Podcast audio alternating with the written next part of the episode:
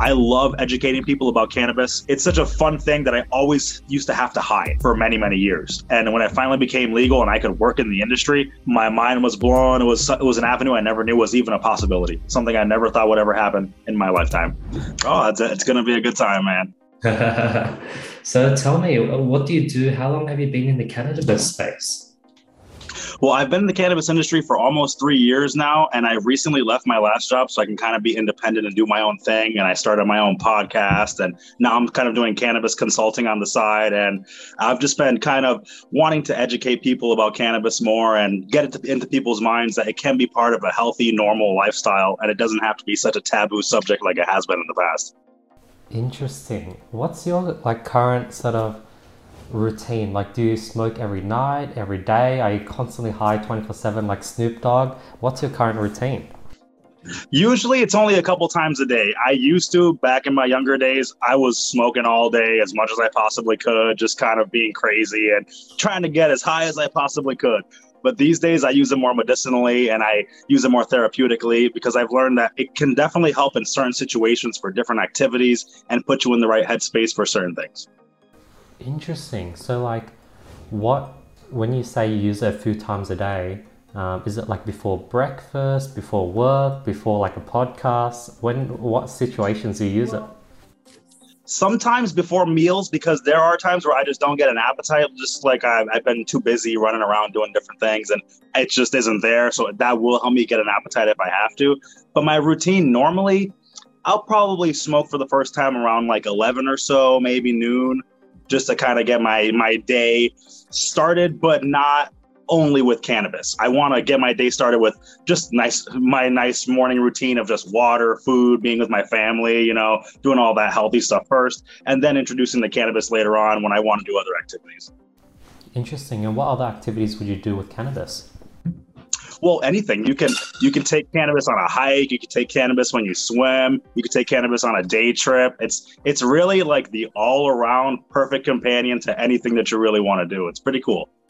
Where are you located in the united states? Yes i am. I'm in massachusetts. Is it like legal to drive while high? What's the rules about that no, actually, when I when I actually worked at the store, we had to inform every single customer that you cannot consume cannabis while you're operating a motor vehicle, and you actually have to keep it out of reach of the driver when you're traveling with it, just so they can't say that you were trying to smoke while you were driving. Interesting. And in America, do they have like do, do they have like stops where they pull cars aside to do like alcohol testing, and do they do like weed testing? Is that possible? Is that a common thing? No, unfortunately, there's no real way to test someone's high level in the moment because someone can have THC in their blood from things that they smoked weeks ago and it will still show up at low levels in their blood. So you can't really tell how stoned someone is by doing any kind of test like that. Interesting. It's all subjective. Yeah. Huh. Okay. Because when I was in America, I was working in a startup in San Francisco and um, one of the products we're working on, we were, we working on this like medical sort of app. But then prior, before I came, they had this sort of weed product. It was called Cubanos. It was like basically like a weed cigar. Um, it was wrapped in this special leaf, and they just had a bunch of weed just lying around everywhere. So I remember like coming in like every night we'd just all get stoned and get high but then my, my boss and mentor, we, he found a way to sort of use it as like a brainstorming session. He used it not to just get lazy and just zen out, but like he used it to come up with ideas and everyone will be talking, everyone bouncing, bouncing ideas back and forth. And it was a brainstorming session and we did that every single night. Um, and then one of our team members, he would do it throughout the day. Like he would do it when he wanted to code and wanted to get into the zone or when he would rock climb. So he did it all the time, but my boss and uh, most of the teamers, we did it every single night and it also helped us switch off to sleep, I guess. It's kind of like a team building exercise too at that point because you're all socially engaging in that and all help trying to help each other get different ideas and solve problems. What's your thoughts on like we use like a bong most of the time and we we had this long sort of glass jar bong and my boss he would put in ice he would put in ice and it created like this different experience. Yeah. It's so refreshing. Yeah, it's an um, uh, ice catcher bong. It has three little indents so it can catch ice cubes. Yep. Yeah. Yeah, so so that's a, a, cool trick for those. If you ever had any, have you seen things like whiskey stones or like reusable steel ice cubes? You can put reusable ice cubes inside that and bong too, and it won't melt and cause overflow of any water at the bottom of it. Because that was an issue I ran into a lot with, like putting ice in bongs. Yeah, you just forget about it and it would just melt, and later on you have a puddle on, puddle on your floors. That's true. Um, is it true that edibles are more safer for your lungs compared to um, bongs? And is it true smoking out a bong is more safer for your lungs compared to going straight from the joint? Well, edibles are definitely safer for your lungs because they don't interfere with your lungs at all. It goes straight to your to your liver and gets converted from regular THC into 11 hydroxy THC. So it's a totally different experience even than just regular smoking. And smoking through a bong, it does make it a little bit cleaner of an experience than smoking through a joint, but it does not like remove everything. Mm, there was this experience where I ate some edibles for the like the first time, and I felt nothing for for like a few hours for the longest time. And I, was, I had lunch, I walked around, and I was fine. They'll sneak up on you. And then I was driving home, it was like four hours later and it hit me while I was driving. And I was just trying to stay focused. I was like, why is it hitting me now? It's, it's like a full head and body experience. You're like, oh my word. yeah. It's weird. It's like a lot of, I've noticed a lot of drugs, they sort of hit you when you don't want it to hit you. Oh, yeah. Unfor- Unfortunately. That's why you have to like time your edibles properly and if you have anything in your stomach, even that can extend the amount of time until it affects you too. Mm, interesting. So tell me about like the consulting you do. Well, right now I'm actually helping somebody come up with different ideas for which cannabis to source from different companies and what kind of flavor profiles he wants and what effects he's really going for.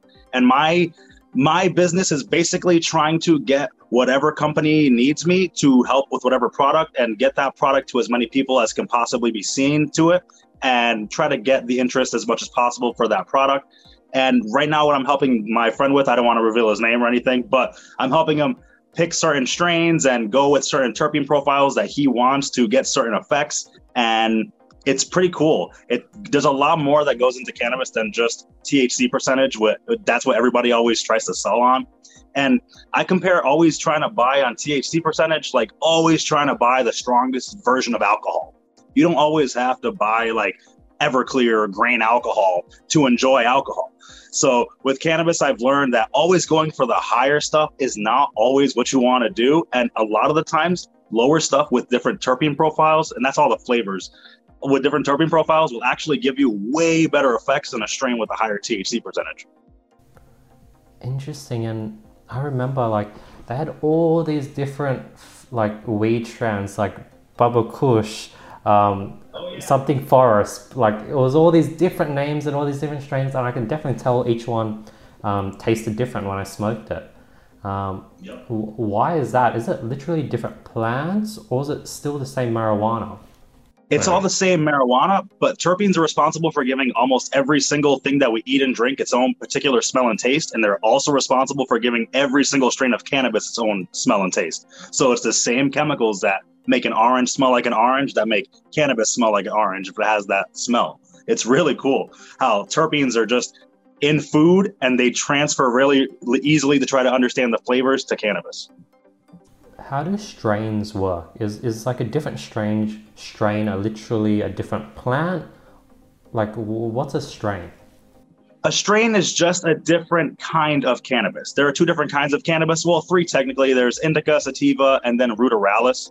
Ruderalis, people don't really talk about it too much. That's called autoflowers. They're basically cannabis that grows really, really fast, and it can be either indica or sativa, but it's separate from indica and sativa normally because those will take seven months to grow normally around in a growing season, but autoflowers can grow in around three months. So that's the only real difference in like species. But other than that, strains are just the different characteristic terpenes that grow into them as they as they mature and as they grow with the environment that they're in. It's oh, it's wow. really strange, but a lot of strains are hybrids because they've just been crossed over the years, so it's kind of hard to distinguish one particular kind of strain anymore these days. And a lot of the strains will give you very similar effects. So it, that's why I believe terpenes are very important because if you smell a strain that gives you a certain effect and you smell that same smell in a different strain, almost guaranteed you're going to get those same effects, regardless of whether somebody says it's indica or sativa. That doesn't really matter. It only really matters how it affects your body, and every body takes every single strain differently. So, what's the terpenes? Tell me about that. Is it part of like the plant itself? Is it something that people add on top after they manufacture the weed? No, there are little molecules that are in the plant inherently inside of it already, and they grow and mature with the plant itself. And the reason that a lot of cannabis doesn't really have a, a super strong smell is because they'll over dry it. And basically, the terpenes are little molecules that can evaporate because they're little oils. So they will evaporate from over drying, but they just grow with the plant normally. Interesting. And tell me more. What's the autoflowers? What's that like? Is, is it like a weed? Where does it come from? What is it used for? Autoflowers. It's just an easier version of cannabis to grow, and it just grows more like a, a, traditional weed does. It just grows in kind of any condition. It can grow in a cold condition. It can grow in a super hot condition, and people just have found that these are the easiest ones to start with growing if you're going to be a beginner in growing. They're also the easiest to mess up because they do grow so fast. There's not as much time to fix a problem like a mite infestation or something like that, or a, a deficiency from some from some different nutrient. So you really have to be on top of it every single day, and you can't take any days off from watching it like you could from a regular weed plant. And what's like the downside of autoflowers? Just the downside would be that you really have to pay attention to it because one day of not paying attention to it and you got mold one day of not paying attention to it and you got a calcium or a potassium deficiency you know? Like there's so many different things in it that can go wrong so fast that you really have to be paying attention to it but it does grow pretty easily and pretty quick. So as long as you're paying attention to it and watering it every day and just watching as it, as it grows it's pretty easy. Interesting. And then when you're picking like all the different strains and all the different effects tell me about how that works well, it comes down a lot to different patients' personal experiences and writing their own effects. So, a lot of my work comes down to reading lots of different people's experiences with different strains to kind of come to one cohesive feeling that this strain will give you. And that's kind of hard. But most of the time, it's all right, read a couple hundred different people's reviews of this one strain and come up with a blurb or like a paragraph to like this is the effects that you can typically expect from this from all these different people's experiences. And that's really what it comes down to trying to do the research from just hearing everyone else's experiences of that because it is so subjective that like i said one thing an indica for somebody can be a sativa for somebody else an uplifting strain for someone can be a more relaxing strain for somebody else. So you really have to go with your own body and what your body likes and that is where terpenes come into play because if your body likes the way it smells, it's probably going to like the effects that you get from it too. How many of these strange sort of blurbs, mergers have you created so far? I've done a lot. Um, I used to write a bunch of different, like, uh, basically, I would have a new strain that came into my job and no one had ever tried it before. And I would have to try to come up with some cohesive explanation for this strain so that everybody else in the company would be able to understand it without having tried it yet. And so that was that was hard, but it's probably been around like 60 different products or so that I've done different reviews for. And some of them are on my YouTube channel. And now I've just started mostly doing like product reviews, like accessory reviews and stuff like that. Some terpene videos specifically where I talk about different terpenes and the effects that they might give to you and different studies that are done with them and how they've actually affected people. Where do like new strains come from? Like, how, how do people keep coming up with more and more new strains? Basically, it's it's all botany. It's all comes down to cross pollination. So you can take one strain that's a female version of that strain and take a male version of another strain. And that just comes when you grow them at a certain point. You can tell if it's a male or a female. And usually the male strains just get thrown away because they're not going to yield any buds for you. But people that love farming and like crossing uh, different strains and stuff, they will keep the males and they'll actually use them to pollinate the females. So that is how new strains just kind of come to be. Someone was being kind of uh, crazy and Frankensteining two different strains together and pollinating one with some stuff from another one and and seeing what happens, and then a new strain will come up. Are there strains that are like 100% indica? It's hard to say for indica, but there there are a couple. Afghani is one that's straight from Afghanistan. That's pure indica because it's a landrace strain, and um, so is Durban. That's another landrace strain that is 100% sativa. So that's the, the total other end of the spectrum. But it's very few and far between these days to find those like classic OG strains, just because they've been crossed so much, and it's hard to trust sometimes what people are telling you the strain is if you don't have any validation of like where they got those seeds or if, it, if it's not in an official store you know if you just got it from your buddy it's kind of hard to validate that still. But as long as you have a trusted reliable source and they got good quality seeds from somebody that's a value that's a, a verified like seed dealer because there are seed banks that are uh, reputable online. And those people are going to be the ones that grow the best product because people are going to trust them and they'll usually post all their updates and stuff on Instagram or on social media. So you can just watch the whole process. And that's what people want. They want honesty, like transparency from all the people where they're getting their product from. And yeah. Interesting. And which one? I can't remember. Was was indica or sativa? Which one's the one where it gets you talking a lot, and which one's the one where it knocks you out? Sativa is the more uplifting, like energizing one, and indica we usually say indica means in the couch. So you're gonna be more relaxed with an, with an indica. So what's uh, a strand that's like nearly hundred percent sativa? Besides Durban. Durban. Oh, okay. Yeah, Dur- Durban is one. Durban is one. And does it mean Durban is really expensive or hard to get because of that, or is it pretty normal? Not necessarily. No, it, it just becomes another choice that someone can choose. But there are some particular strains that might be upcharged a little bit, depending on if like a celebrity is releasing it or something like that. If they have a brand deal with them, or if it's a brand new dispensary and they're already well known in other states, they can kind of upcharge for their products a little bit. But most of the time, it's all the same general price. Interesting. It's strange. Like to me, I, I think that I'd either want to pick something that is either sativa when I really want to brainstorm, come with ideas, have fun, and bounce ideas with friends, or if I want to do indica, if I want to watch a movie and just chill and zen out. And then in between is like pretty meh for me. Um, that's sort of my preference, I guess. Um, yeah. What's the point of? And that's totally fine. You found what works for you. Yeah, well, what's the point of mixing it up and then doing like 40% indica, 60% sativa, 30, 70, 45, 65? Isn't it all the same at that point if you're mixing all these different ratio?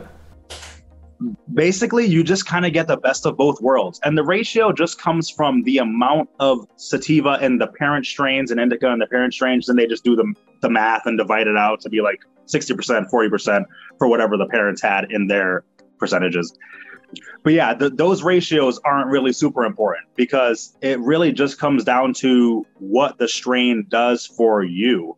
And you don't really know until you try it because I've had some things that say they're more sativa leaning, but then they still make me feel more body heavy and more relaxed. So it's kind, sometimes it's kind of a toss up until you learn your own body really well, and then you're gonna find the strain that works best for you, and it will keep working for you. Interesting. So, what other type of effects that you can sort of optimize for? Like when you're sort of doing your thing where you're mixing things and creating like a desired effect. Um, I guess there's like that uplifting sativa feel. There's like the in the couch indica feel. There's that body high feel. I guess. What other effects can you sort of try to reach for? There are lots of different medicinal benefits. It, there's analgesic pain relief. There's different muscle relief that it can give you. It can basically help with sciatica, arthritis, any kind of body pain. It's great for that. Any kind of stress, basically anxiety, stress. People use it for PTSD. People use it for uh, antidepressants. So it's actually used these days a lot more medicinally for those benefits instead of just uh, being being super stoned feeling that people used to always use it for.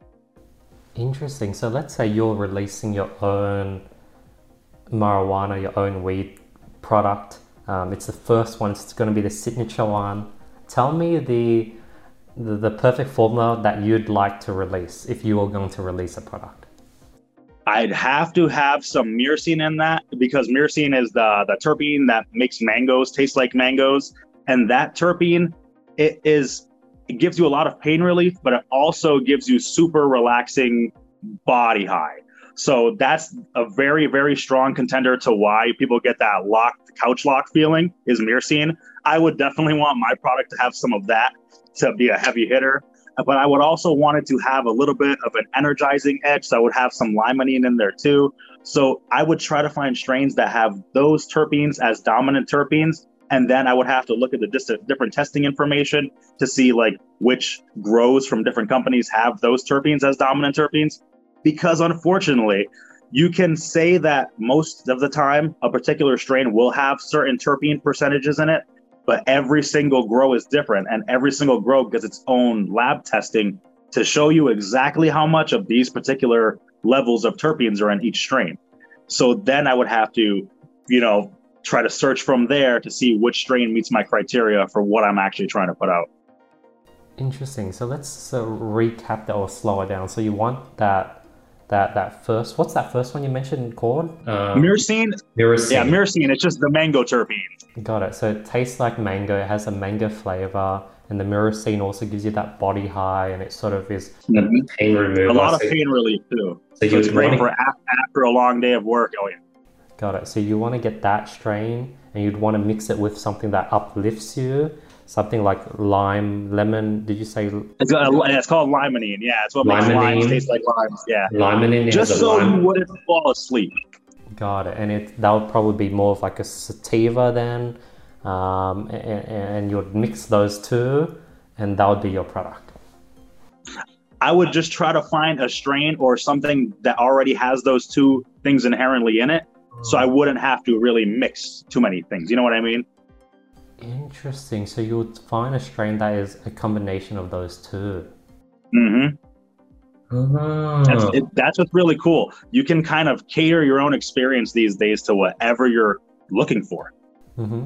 And then this combination, since that, do, do you do you personally have a strain that that you smoke that has this combination that you'd wish to have, or have you not looked into it? I yet? like um, one of my favorites is ayahuasca purple. It always has those two terpenes in very high concentrations, and it's a very old school like 70s strain. And I got I was very lucky enough to get um, concentrates of it, which is like the it's almost the purest form of cannabis that you can get because what they'll do is they'll take the cannabis product and refine it to a point where it's a small piece of either wax or kind of a syrupy consistency and it's called dabs uh, or different concentrates and i tried a concentrate of that and i tasted that flavor so immensely and the effects that it gave me and that was when i first became a patient it was one of the first strains i ever tried and it was astounding what it did for me and i will never forget how it tastes and to this day like that's one of my favorites wow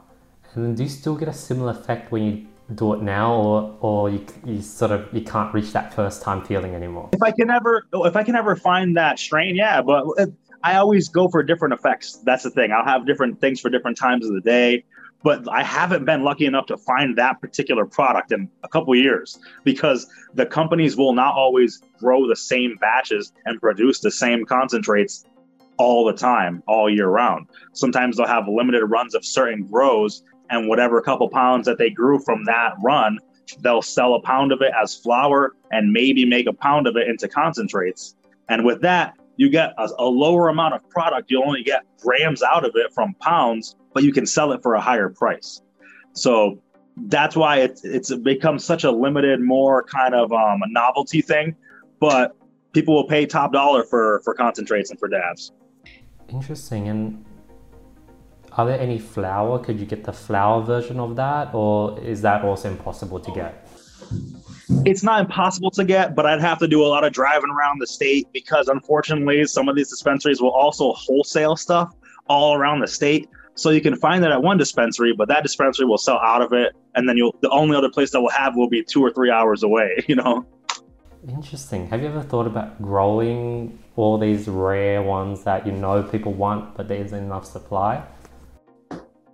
I've thought about it. I have some. I have a couple seeds that my wife and I have uh, been saving for Northern Lights and for Sour Diesel that we're gonna probably start trying to grow soon.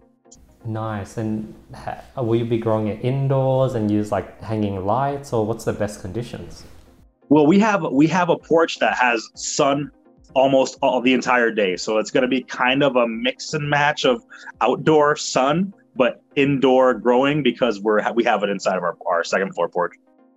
The concentrates, do you just put in, like, is it consumed through the mouth? Is that you just eat it? How does it work? I actually have, uh, I actually have one of the pieces, the devices right here. You would use, it looks like a regular bong in almost every sense of the word. It is a regular bong because the body of it's the same. This part's the same, the down stem. The only part that's different is this little bucket looking thing on the end of it. Yeah. And this is a little tap.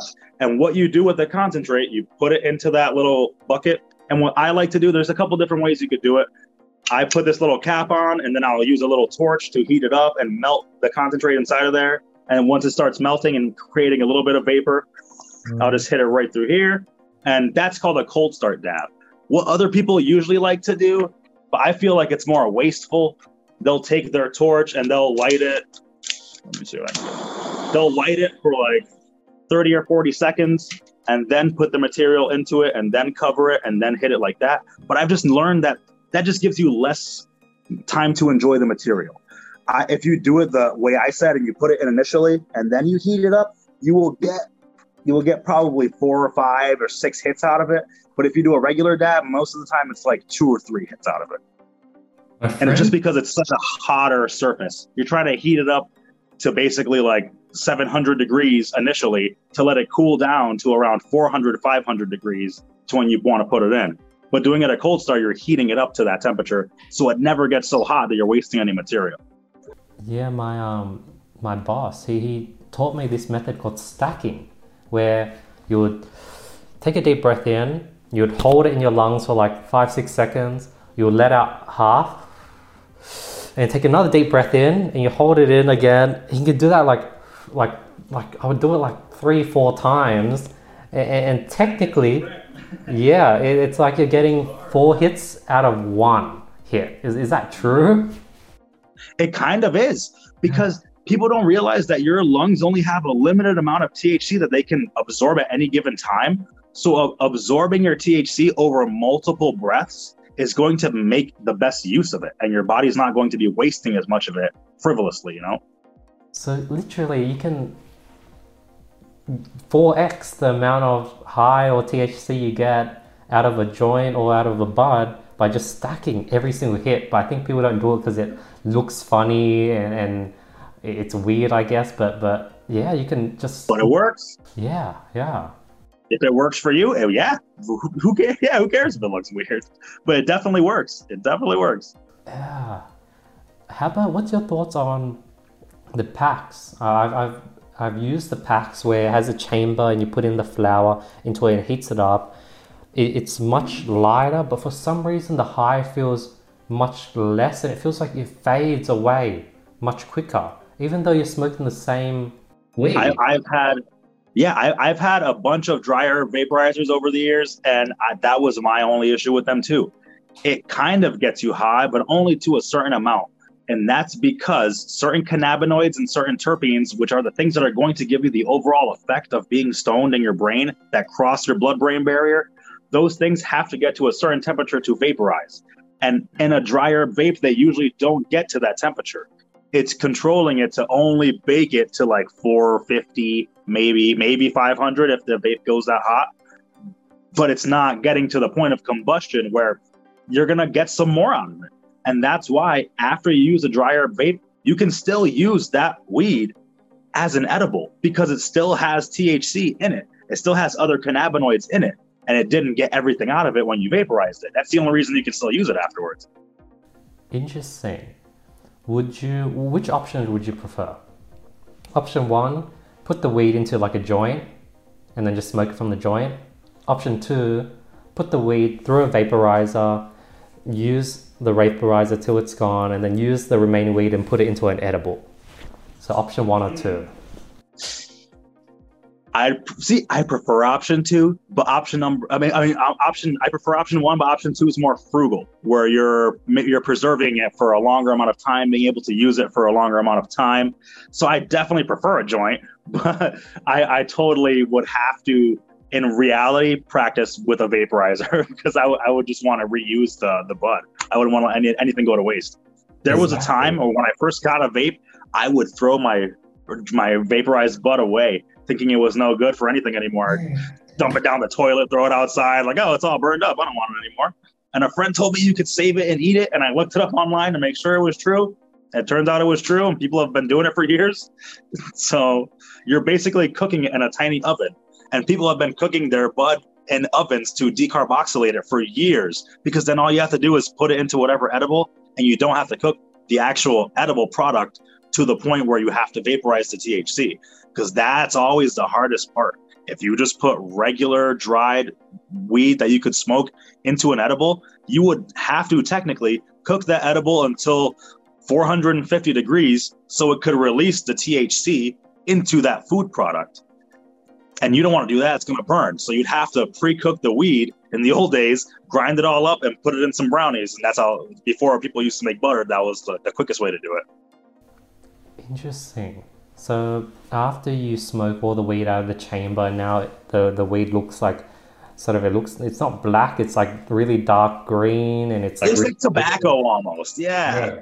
So you can take that and you can literally um, put it into like a brownie and I guess I Google like how to make uh, edible brownies and then I just mix it in. Yeah, I've seen people put it in yogurt, put it in ice cream. Like I used to put it on peanut butter sandwiches and eat it quick. Oh, so you just eat it. Eat it straight it's from. already activated. And then, what type of high do you get from that? That's just you get the same high as an edible, because what that's doing, it's decarboxylating it, which is what your body does to it in your liver to convert it to a different chemical. So you're pre-doing that, so it can just get absorbed into your stomach. No way, because I've always thrown it away. I've always thrown it. That's what I did too. I did for years, man, for years. Well, I then I had a little jar that was all my my already been vaped bud. It was like little brown powder. So I could literally put that brown powder into ice cream or yogurt and just eat it. Yep, I would I would say first like crush it up just so it's really smooth because I've tried to do it just straight out of it, super crunchy, kind of gross. So definitely grind it up a little bit and mix it into whatever you're gonna eat. Interesting. Now, let's say you live in a country like Australia where weed is not legal and the weed you get is like through a dealer. Like, is the weed any more dangerous or dirty or, or like, can, can you do like all, all these things we're talking about or or is it more safer in America where you're buying it from some weed shop and the weed is clean and, and uh, or is there no difference? See, it can it can kind of go both ways because there are situations where even in legal weed shops, there are some sketchy backroom dealings going on where moldy products got passed because someone didn't check the product correctly and they get sold. And it was really because the company didn't want to have to pay another company to test the product. So they paid this company more to give them a passing grade on it. So stuff like that kind of makes me weary sometimes of the legal cannabis market. I would much prefer to get stuff from a, a close friend or like a degree away, a friend of a friend who that I know is growing just good quality flower without adding anything into it, no pesticides, no extra chemicals into it. Because I have heard some horror stories of people getting like hemp CBD weed and spraying it with chemicals, like research chemicals that I, I have no idea what it was. And when the people smoke it, they kind of go psychotic a little bit, like that K2 and spice stuff from years back. That was always a scary thing that it, it put in my mind. Why don't we just make weed legal? Why are we putting all these horrible, dangerous substitutes onto the market? But that being said, if you don't really know your source and you're kind of just getting it from someone that you don't really know, it can be more dangerous because they could have used pesticides on it as it grew and you don't know how careful they were with it you don't know the growing environments if they were being super stringent with all the the elements that they had their plant around so i would prefer to get it from a friend of a friend or a close friend or grow it yourself now if it smokes okay does it mean it's edible okay yeah because anything that you can smoke can be used as an edible, can be used in an edible. But usually, what they would do is take lower quality product and use that in edibles, like all the bottom of the bag stuff and all the shake and everything. They'll grind that up to make it all one cohesive thing, and then they'll cook that, put it in edibles, or make oil out of it and put that into edibles just because it's lower quality product that still has something in it, but no one really wants to smoke it.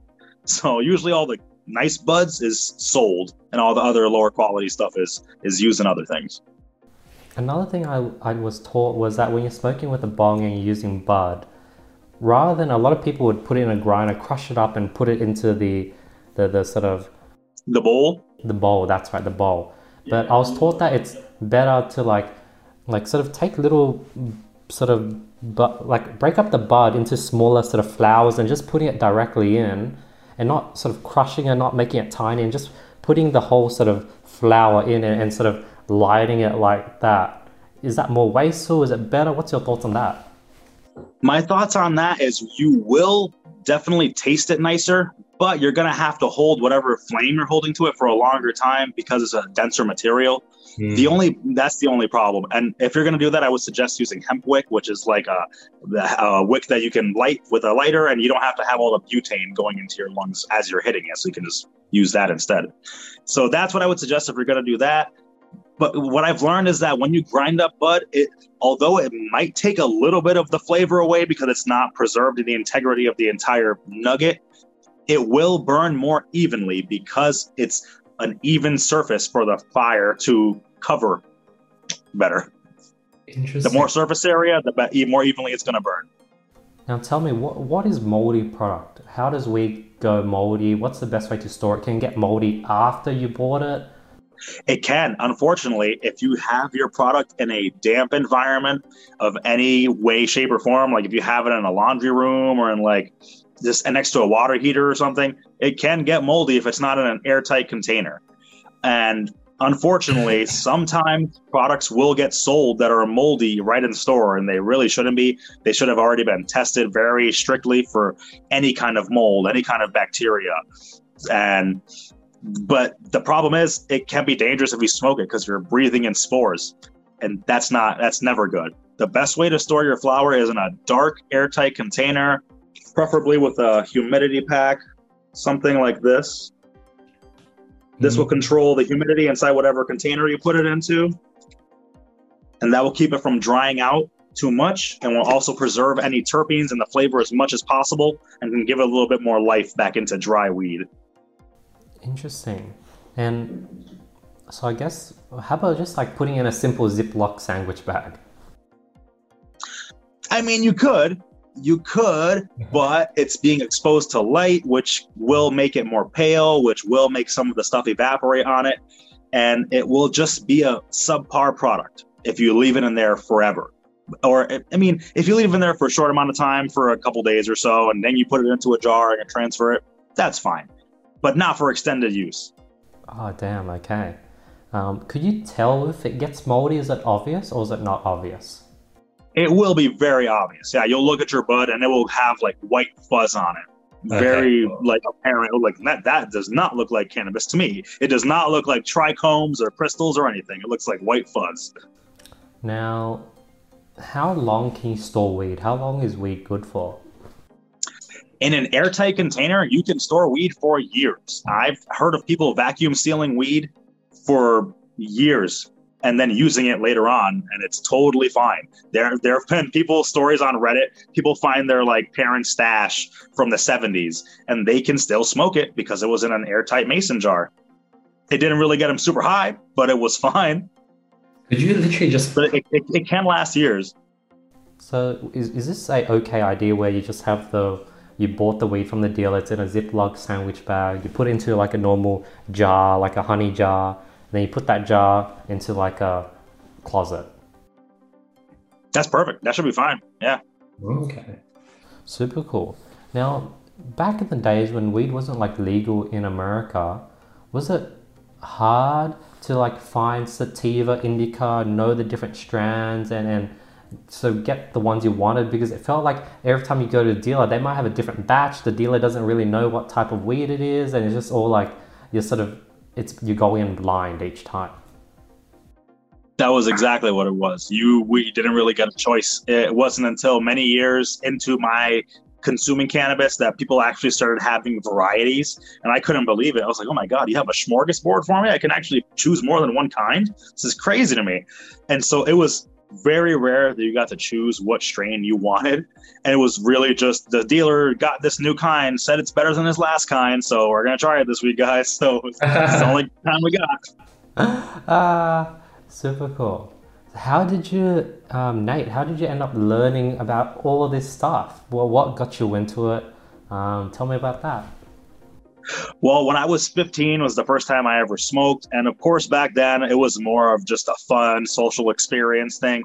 But when I realized that people had been using it for thousands of years, literally thousands of years as a medicine, topically on your skin, in your eyes for glaucoma, like for pain, so many different things that it can be used for. And that inspired me when I was younger to just I, I've always wanted to work in this industry and learn as much as I possibly can about this. And when I finally got the chance, it was incredible. And I just wanted to keep learning because it was my job to help customers to try to get to where they wanted to be with their cannabis. So I became very like uh, insistent on trying to get you the weed that's going to be best for you.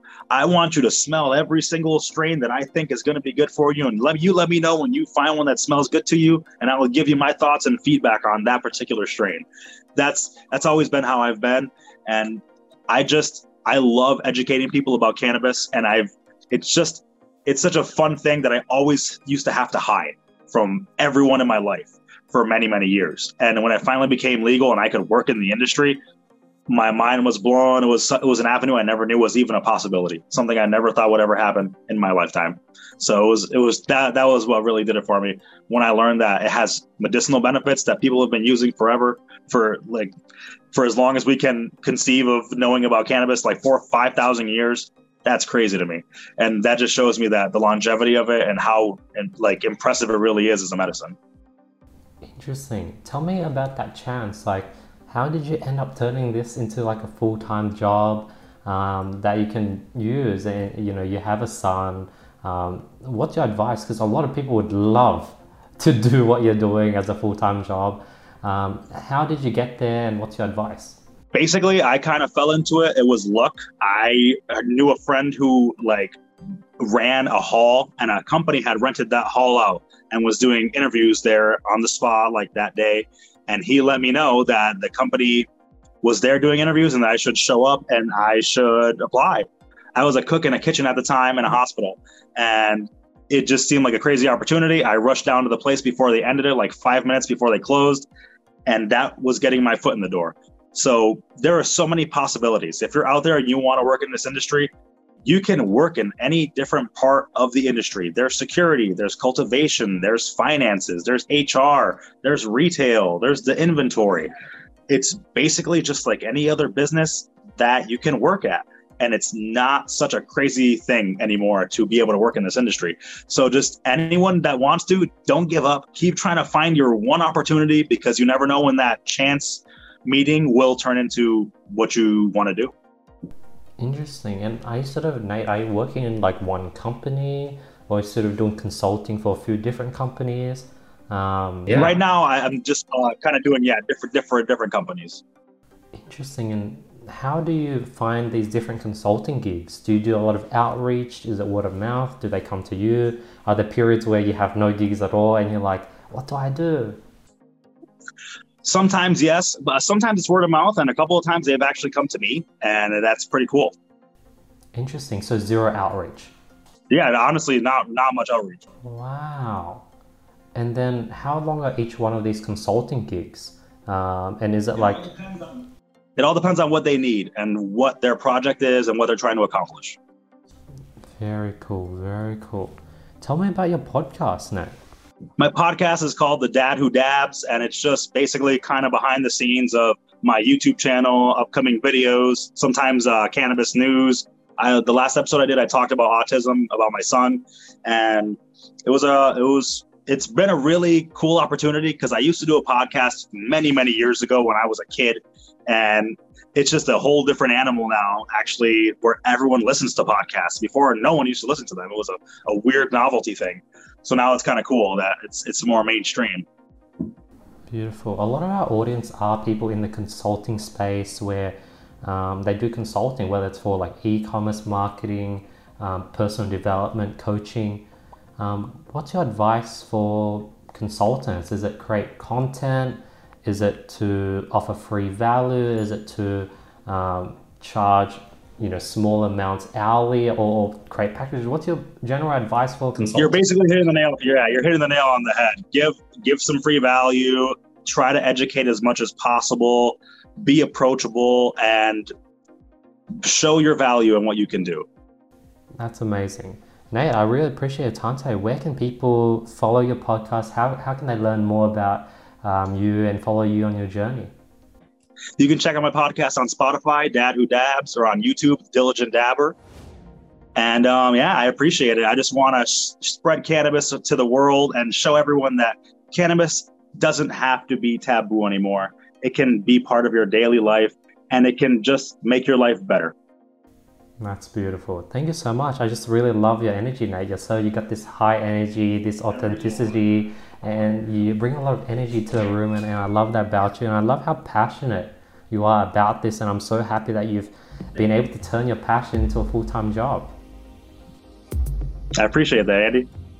Awesome, guys. So, yeah, that's another episode of the podcast. Hope you guys got value from this episode. This is a different episode, so I'm really, really excited to get your feedback. Um, and I really want to do these different topics and these different sort of um, rabbit holes I can dig into. So, hopefully, you guys enjoy this episode. Um, that's another episode of the podcast, and I'll see you guys next week with another episode. Peace.